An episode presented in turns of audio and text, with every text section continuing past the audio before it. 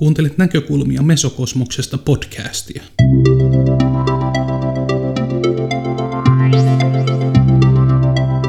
Esseemuotoisia kuunnelmia, haastatteluja ja reflektiivisiä puheenvuoroja toimittaa sinulle Marko Manninen.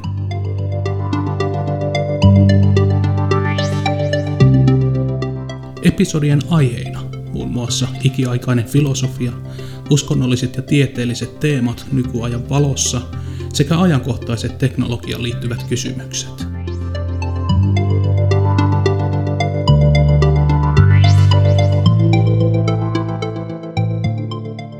Nyt on vuorossa episodi numero 21. Hypermoderni ihminen kaikkeuden keskellä –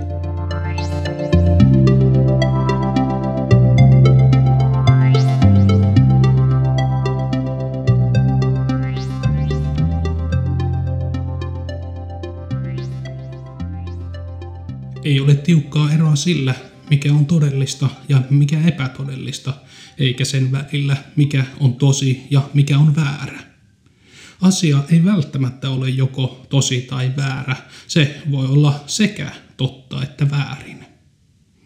Nobel-kirjailija Harold Pinter.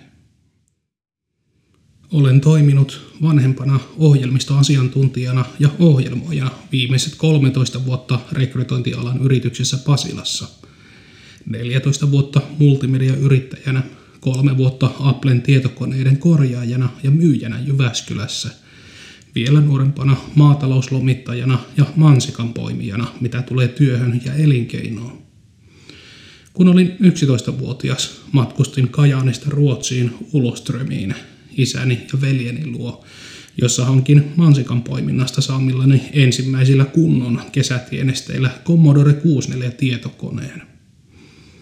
Olympiamitalisti Ismo Falkin ohjaaman jousiammuntaharrasteen innoittamana ohjelmoin Kuusnepalla graafisen jousiammuntapelin ensitöikseni – Toiselta puolen olen harrastanut musiikkia siitä lähtien, kun hiukan varttuneempana 16-vuotiaana ostin kesällä Karttulassa tienatulla mansikan rahoilla akustisen Landola-kitaran.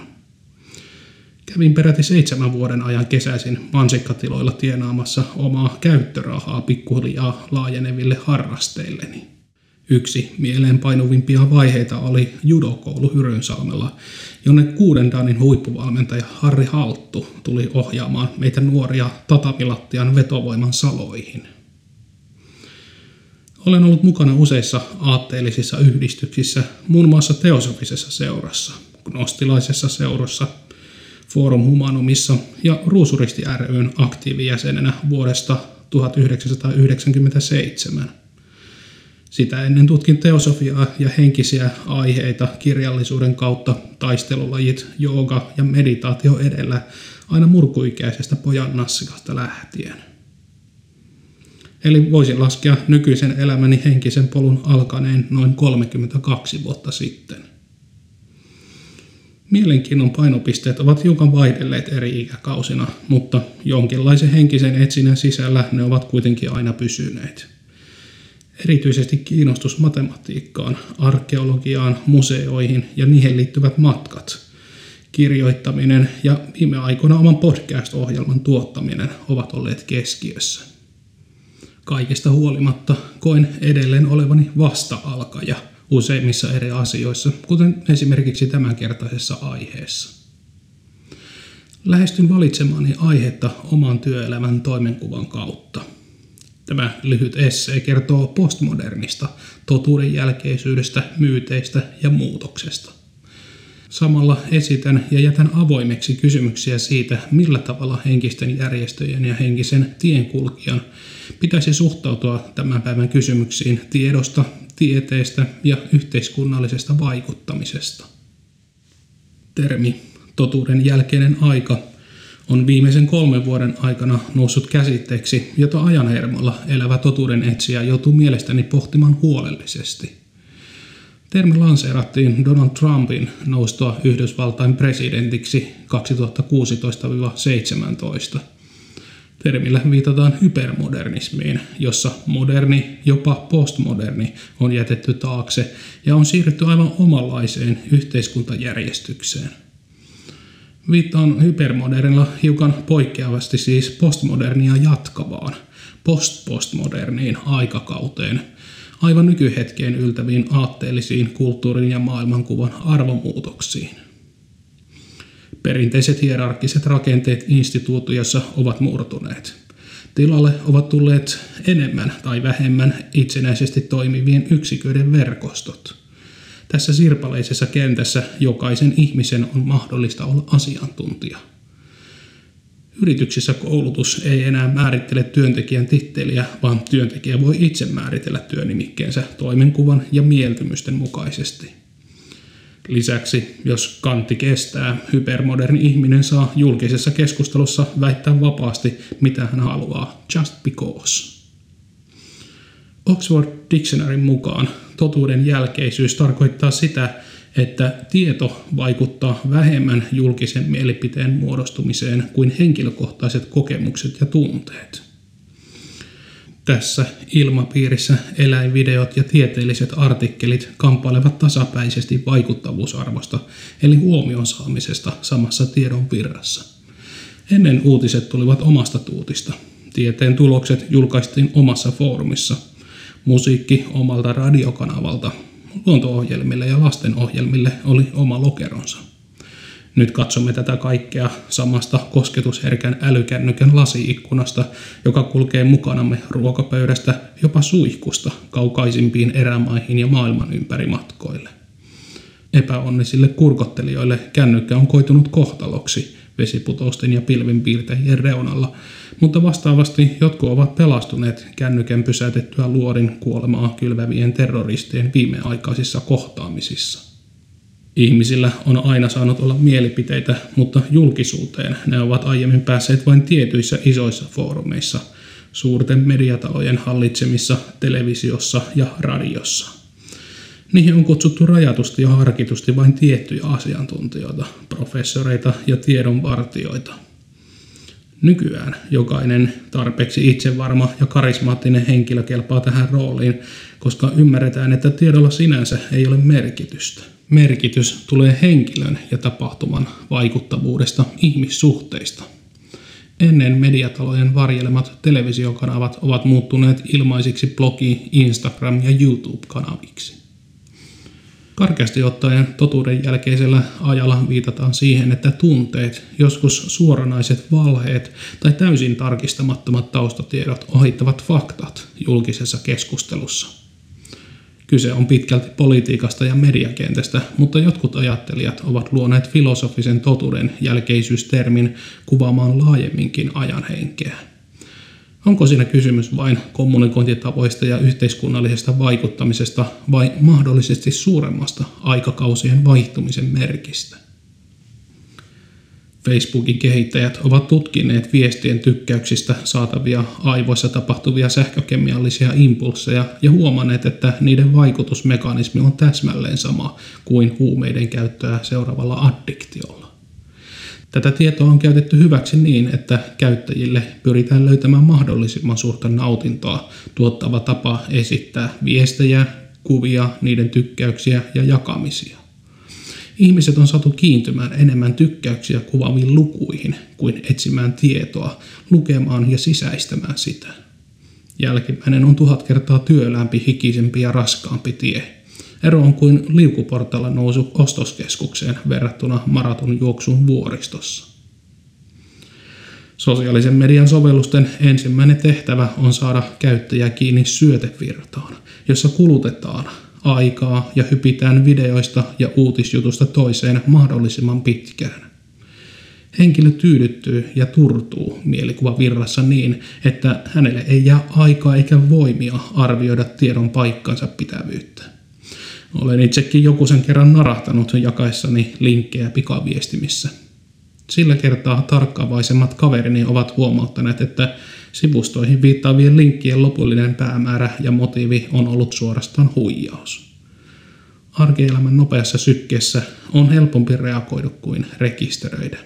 Meidän olisi syytä tutkia taustat, pohtia ja jakaa vasta sitten. 90-luvun alussa hyperlinkit eli sivulta toiselle vievät klikattavat tekstit kuljettivat käyttäjää tiedon valtameressä. Nykyään se on vanhanaikaista. Tekstit, kuvat ja videot latautuvat kännykän näyttöä scrollatessa ja pyyhkäistessä sivusuuntiin, nipistäen ja laajentaen etusormipeukalo-otetta tota ainoata meidät apinoista erottavaa kädenliikettä. Liike on niin ekonominen ja luonteva, että sen pystyy tekemään pieni lapsikin. Tällä tavalla tunnepohjainen ehdollistaminen on viety huippuunsa teknologisessa ympäristössä. Kaikkien parasta olisi, jos meidän ei tarvitsisi tehdä itse mitään vaan haluamamme ja keräämämme tieto vaihtuisi automaattisesti edessämme. Tästä käytetään termejä tietokupla ja internetin henkilökohtainen kaikukammio. Olemme rakentaneet Ekon ympärille virtuaalisen jatkeen, sosiaalisen median syötevirrat, jotka värikkään ja eläväisen auran tavoin laajentavat kosketuspintamme mielikuvien maailmaan. Samalla kamppailemme yliluottamus- ja vahvistusharhojen kanssa. Emme myöskään siedä sitä, jos joku muu postittaa meidän aikajanalle sisältöä, joka ei ole mieleemme. Koska onhan meillä oikeus luoda oma todellisuutemme. Me olemme joka tapauksessa oman itsemme luojia. Näin olen itsekin usein toistellut. Mutta voiko oman tiedon sfäärin ja uutisjanan luominen tehdä meistä turhan herkkähipiäisiä, yksipuolisia ja rajoittuneita perehtymään ja ymmärtämään muiden näkökulmia? mikä on saanut meidän niin kireiksi ja herkiksi reagoimaan kaikkeen, jopa virtuaalisiin uhkiin ja henkilökohtaisiin tilanloukkauksiin. Vai olemmeko aina olleet sellaisia? Teknologiayritykset ovat huomanneet tämän ja tietysti käyttävät tilannetta hyödyksi. Viime vuonna ilmestyneessä Totuuden jälkeen kirjassa käydään läpi totuuden jälkeisyyden teemaa yhteiskunnallisesta ja tieteellisestä näkökulmasta. Siinä kirjoitetaan muun muassa – Uuden mediakentän portinvartioina toimivat algoritmit, jotka muokkaavat jokaiselle kuluttajalle personoidun paketin sosiaalisen median uutispaketista perustuen hänen aiempaan käyttäytymiseen. Ihmiset eivät täten enää törmää sisältöihin ja näkökulmiin, joita he eivät ole itse valinneet, ja tällaisen kuplautumisen synnyttämä heimoutuminen voi kasvaa niin suureksi, että yhteiskunnallinen keskustelu itsessään vaikeutuu ja oman ryhmän ulkopuoliset ihmiset aletaan nähdä vieraina. Syntyy nurkkakuntia, marginaaleja, jotka saavat tukensa vertaisiltaan ja voivat elää suhteellisen makoisesti ja onnellisina omissa oloissaan. Toisaalta keskustelu kärjistyy helposti, kun se joutuu kosketuksiin toisen kaikukammion kanssa. Internetin viestejä ylitse pursuavassa maailmassa keskitien maltilliset viestit eivät saa samanlaista huomiota kuin aggressiiviset, kannassaan jyrkät viestit. Syntyy kierre, jossa maltillisimmat keskustelijat vetäytyvät kokonaan pois. Jotkut muuten maltilliset keskustelijat ovat pakotetut kärjistämään sanomaansa ja julkinen keskustelu jyrkkenee äärilaidoille. Ovatko algoritmit, portinvartijat, jotka päästävät meidät läpi erilaisiin tiedonsaleihin, samalla nykyaikaisia kynnyksen vartioita. Ne ihastuttavat ja kauhistuttavat, saavat meidät polvilleen ja romahduksien tiedon määrällä. Toisaalta ne saavat tuntemaan itseriittoisuutta ja ehdotonta varmuutta siitä, että olemme yhtä paljon oikeassa kuin muutkin, joskus jopa enemmän. Tästä kaikesta voi päätellä, että hypermodernina aikana olemme entistä enemmän vaistojen ja viettien vietävinä. Yksinkertaistumme lähemmäksi porkkanaa ja keppiä tottelevaa eläintä. Mutta tosiasiassa tämän kaiken takana on tavattoman paljon tilastotieteilijöiden, matemaatikkojen ja tiedemiesten työtä, jota ei voi luokitella kevyeksi viihteeksi tai pinnalliseksi missioksi. Loppukäyttäjän näkökulmasta pitkälle spesialisoitunut tiede on valjastettu toteuttamaan hypermodernia ihannetta individuaalista, jolla on psykologisessa mielessä henkistyneitä tarpeita. Tarpeet ovat itsearvoisesti hyvät ja riittävät perusteluksi mihin tahansa toimintaan, joilla tarpeet voidaan tyydyttää. Loppukädessä kaikki tämä on tietysti meidän luonnollisen biologisen koneiston hyväksikäyttöä. Kiintymysvietti, huolenpito ja tarve tulla hyväksytyksi ovat mitä luonnollisimpia psykofyysisiä toimintoja. Peukut, hymiöt ja sydänikonit. Samalla kun peukalo alas ikoni on pidetty pois tietyistä sosiaalisen median alustoista, on siitä luotu tabu ja ääripää, jonka käyttämisestä aiheutuvat reaktiot pyyhkivät tsunamin lailla hermoverkostoamme. Hypermodernismin ja totuuden jälkeisyyteen kuuluu, että eri osapuolet käyttävät näitä luontaisia toimintojamme hyväksi omien päämäärien ja tavoitteiden saavuttamiseksi. Tavoitteet ovat edelleen meidän aikana sekä hedonistiset että kapitalistiset. Sen suhteen aikakaudet eivät ole muuttuneet. Tuskin pääsemme rahalla mittaamisesta mihinkään kovin nopeasti. Talenttien muuttaminen digitaaliseksi rahaksi, kryptovaluutaksi ei ole onnistunut ongelmitta, vaan siellä on ollut kätyrennä niin paljon nopean rahan tavoittelijoita ja alamaailman liikehdintää, että kapitalismin suistaminen raiteiltaan uusilla vaihdannon välineillä on ainakin tähän asti ollut utopiaa. Maailmanpankit, joita yhtä hyvällä syyllä voidaan syyttää kaksinaamaisuudesta, ovat ehkä ainoa taho, joiden asemaa ei ole saatu kunnolla horjutettua. Kapitalismilla on vuosituhansien aikana rakennettu kallio aina sumerilaisista kaupunkivaltioista lähtien. Rahavaihdontajärjestelmä on jopa vanhimpia uskontoja vanhempaa perua. Vain vehnän viljelyn keksimisellä on ollut yhtä suuri merkitys kaupungistumiseen. Narkissos-myytissä kuvattu hedonismi on lähes yhtä vanha ideologia. Härin tuskin oli kirjoitustaitoa vielä keksitty, kun jo kirjoitettiin Gilgamesh-epoksessa näin. Täytä vatsasi, päivät ja yöt iloita saat. Anna valoisan ajan täyttyä riemulla. Tanssi ja musisoi vuorokauden ympäri. Yksin nämä asiat olkoot ihmisen huolena. Narkissos-myytissä 16-vuotias nuorokainen ojentautuu omaan kuvansa kohti. Hän viehtyy kauneuteensa ja lopulta kuihtuu vuoristolammen rannalle. Kuolleen ruomin paikalle kasvaa narsisseja. Mikä olisi täydellisempi toisinto myytistä kuin mitä moninaisimpia selfie-tekniikkoja kehittelevä nykykulttuuri? Mihin suuntaan meidän oikein pitäisi ojentaa tuo peili? Narkissosmyytti varoittaa meitä egon itsensä kiertyvästä illuusiosta, kaijun lumosta, työntämään peilin poispäin itsestämme, mutta sen sijaan meidät on opetettu pitämään myyttejä vain keksittynä satuina. Postmoderni tykkää tarinoista, mutta ei pidä niitä opetuksina. Joka tapauksessa tunneluontomme hyväksyminen on vielä suhteellisen humanistinen ja positiivinen näkökulma hypermodernismiin. Henkisessä liikkeessä pelkän järjenpalvonnan ei ole koskaan sanottu riittävän, vaan sydämen ja järjen pitäisi yhdistyä ihmisessä. Sanotaan, että ylemmän kolmion on laskeuduttava alempaan neliöön. Näin paljonkin yhteneväisyyksiä hypermodernismissa ja henkisissä liikkeissä. Edellinen vaikuttaa hyvältä suunnalta, jos se on seurausta vilpittömästä itsetuntemuksen parantamisesta, eikä vain jatkoa omien sokeiden viettiensä järkiperäiseen selittelyyn. Henkistä tietoa on aina ollut vaikea selittää pelkällä järjellä ja sanoilla. Se aukenee paremmin intuitiolla ja mystiikalla. Totuuden jälkeisyys on laajempi ilmiö kuin pelkästään nykyisen poliittisen ja sosiaalisen maailmantilan kuvaus. Se ei ole syntynyt tyhjästä. Viime vuosisadan loppupuolta kuvattiin postmodernina aikakautena, jossa ehdottoman totuuden tilalle tuli totuuden suhteellisuus ja tarinoiden merkitys, niin sanotut narratiivit. Postmoderni on erityisesti taiteessa ja filosofiassa käytetty viitekehys. Postmodernien filosofien, kuten Michel Foucault, Gilles Deleuze, Jean-François Lyotard, Jacques Derrida, Richard Rorty – Käsitys totuudesta on kuitenkin huoliteltu erittäin terävien ja laajakatseisten pohdintojen tulos, jota ei saisi ottaa liian kevyesti.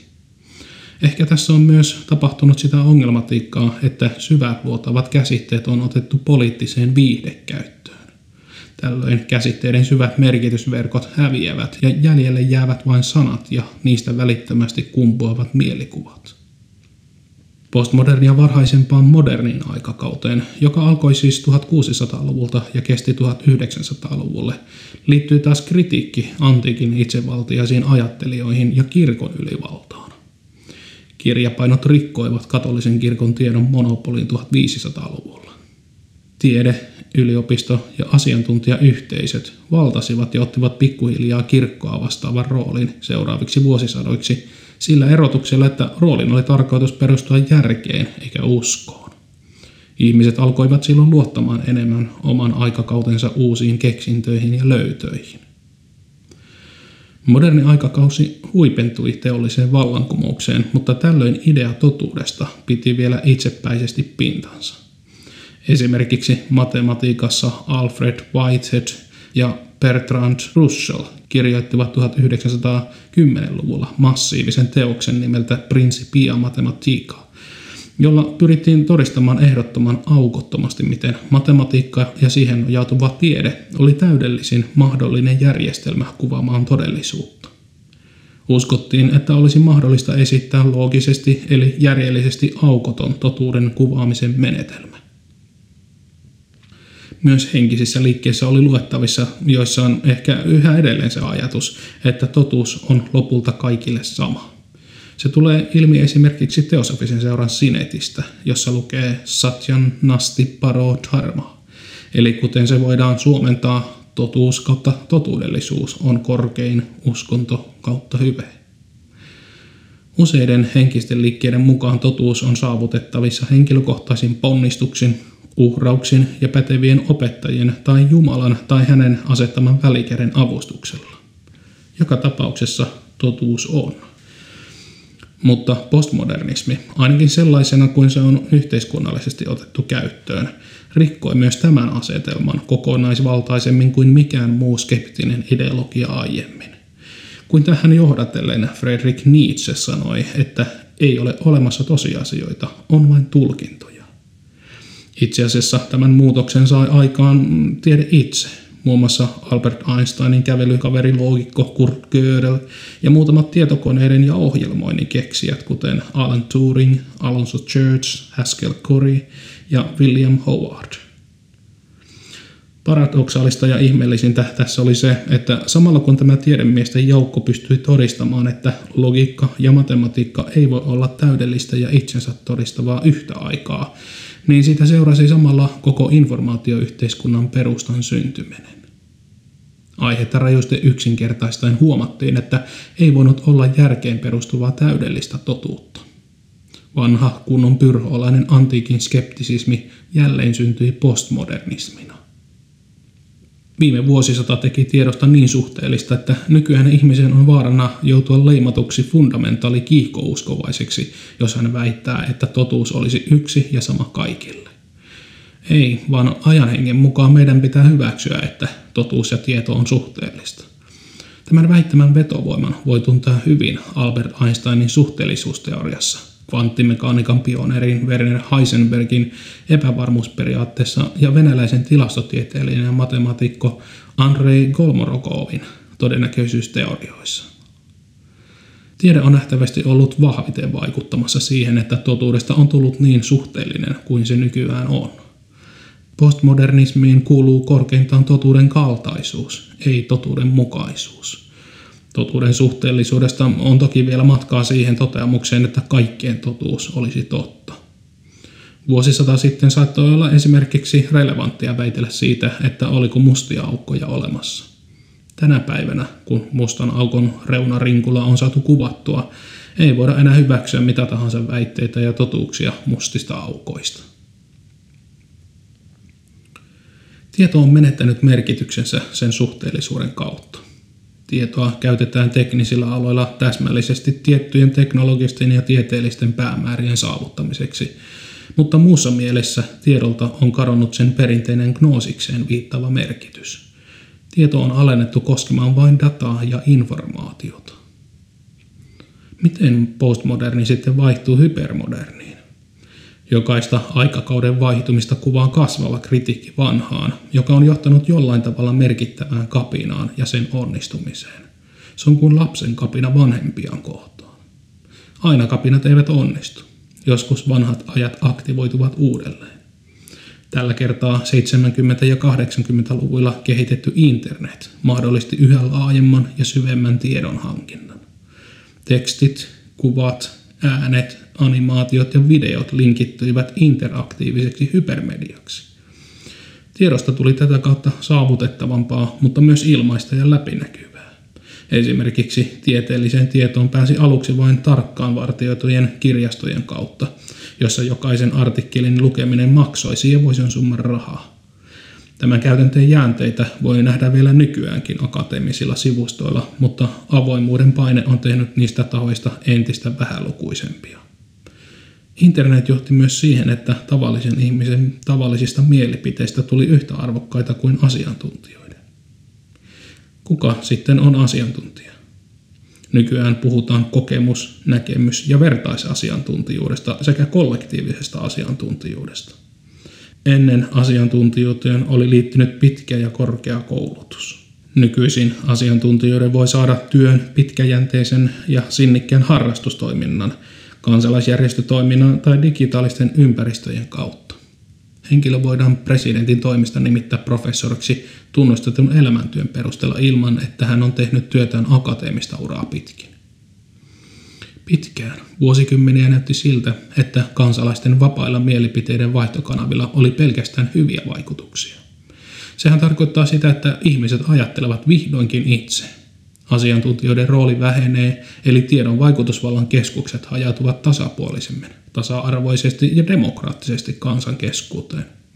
Mutta miten tässä ympäristössä sitten mittaamme asiantuntijuutta ja asiantuntijoiden tietoa? Teot toki puhuvat puolestaan, mutta entä jos meidän täytyy jotenkin pystyä ennakoimaan ja tekemään nopeita ratkaisuja sen suhteen, kehen luotamme? Minulle asiantuntijuuteen vetoaminen on aina ollut vaikea pala siksi, että niin usein näkee osapuolien keräävän tukea eri asiantuntijoilta vain omille motiveilleen. Omia lähtökohtia ei uskalleta haastaa, vaan se työ jätetään muille. Tästä syntyy välittömästi vastakkainasettelun kiivas kenttä. Tieteellisessä kentässä on usein niin, että siellä on monenlaisia tutkimustuloksia, myös vastakkaisia. Tämä on ehkä luonut vuosikymmenen aikana jonkinlaisen luottamuspulan joillekin kansalaisille. Tätä tyhjiötä käytetään sitten hyväksi niin politiikassa kuin elämänkatsomuksellisissa asioissa. Miten elää tässä epävarmuuden kentässä? Onko meidän pakko tehdä lopullisia johtopäätöksiä vai voisimmeko elää välijohtopäätösten kanssa, joka antaisi varaa muutokselle ilman, että menettää kasvojaan?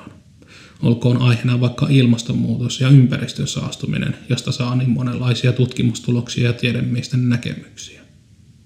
Ensimmäinen epäilyksen aihe on tietysti se, että millä motiiveilla ja lähtökohdilla kukin tekee tutkimuksensa. Mutta entä jos kyse ei olekaan siitä? Entä jos kyse on siitä, että tutkimustulokset vain yksinkertaisesti voivat olla toistensa vastaisia, koska voimme ottaa tutkimuskohteeksi vain rajallisen määrän aineistoa? Tutkijat eivät tarkoituksella pyri näyttämään tuloksia eri valossa, vaan sen kertainen tutkimus toi sen kertaiset tulokset. Toinen tutkimus tuo toisenlaiset tulokset.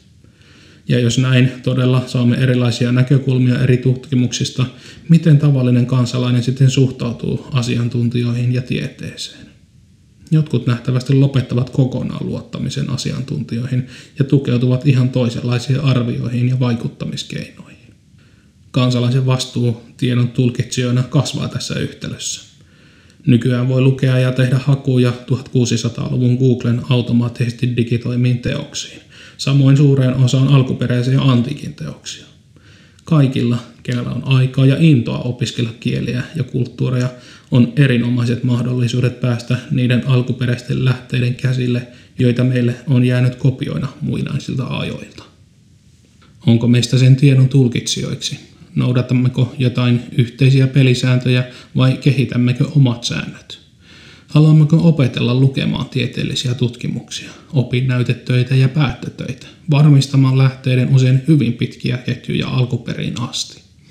Se vaatii usein ihan oman sanaston ja esitysformaatin opiskelua, omanlaisen ajattelun kehittymistä, joka on kohtalaisen kaukana arkisesta ajattelusta. Aika pian huomaamme, että on helpompi löytää joku luotettava taho tai henkilö, joka voi meidän puolesta arvioida asioita. Tavallaan hypermodernissa ajassa ei ole mitään uutta, mutta toisaalta voimme nähdä, että asenteiden muutos pitää nyt paikkansa tavalla, jota ei ole koskaan aiemmin tapahtunut. Valeuutisiin ja poliittiseen retoriikkaan en halua tässä esseessä paneutua ollenkaan, koska se on hypermodernin ehdoton ääripää. Politiikasta, samoin kuin ruoasta ja elämäntavoista, on tullut uskontojen korvikkeita. Niistä puhuminen tuntuu saavan samanlaisia mittakaavoja kuin uskonnollisista näkemyksistä puhuminen. Hypermodernissa ilmapiirissä tärkeää ei ole se, mitä asiantuntijat sanovat, vaan se, että meillä saa olla täysin oma mielipiteemme, saamme esittää sen sananvapauden varjolla, eikä meillä ole velvollisuutta ottaa enempää selvää asioista kuin haluamme. Hypermodernissa ilmapiirissä tämän päälle on rakennettu hype, joka pyörteen tavoin vetää meidät pois keskuksesta. Se on keskuksesta, joka on yhteydessä kaikkeuteen, keskeneräisyydestä, joka on yhteydessä täydellisyyteen, muutoksesta, joka on yhteydessä absoluuttiin. Millä tavalla henkiset liikkeet peilautuvat tähän muutokseen? Onko kyseessä niin lyhyt ja pieni nytkähdys, että henkisellä liikkeillä, joiden juuret ulottuvat aikaan viisauteen ikuisiin totuuksiin, ei tässä myllerryksessä ole pelättävää? Voimmeko jollain uutta luovalla ja rakentavalla tavalla peilata ikiaikaisen viisauden tematiikkaa tähän uuteen hypermoderniin aikakauteen ja sitä edeltäviin postmoderniin ja moderniin aikakausiin? Olenko minä ihmisenä hypermoderni, neon välkkyvä valo vai antiikkinen kaluttu luu?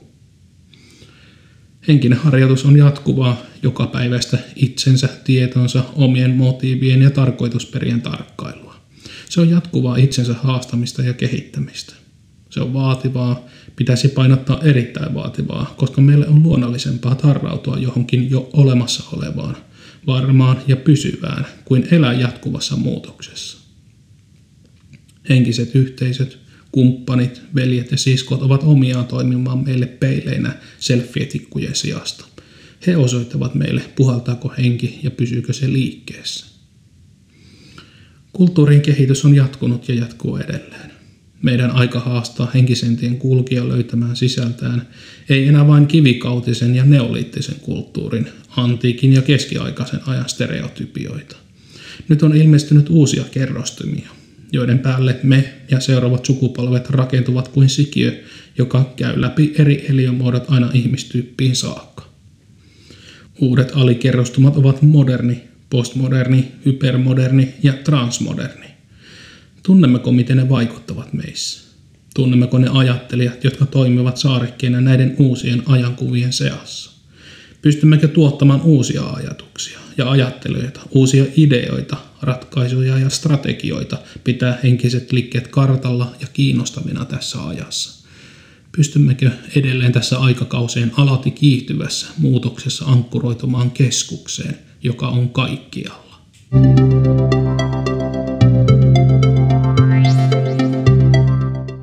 Kiitos, että kuuntelit näkökulmia Mesokosmoksesta podcastia. Isäntänäsi toimii aamuin illoin ihmettelijä matkamies Keskimaasta Marko Manninen.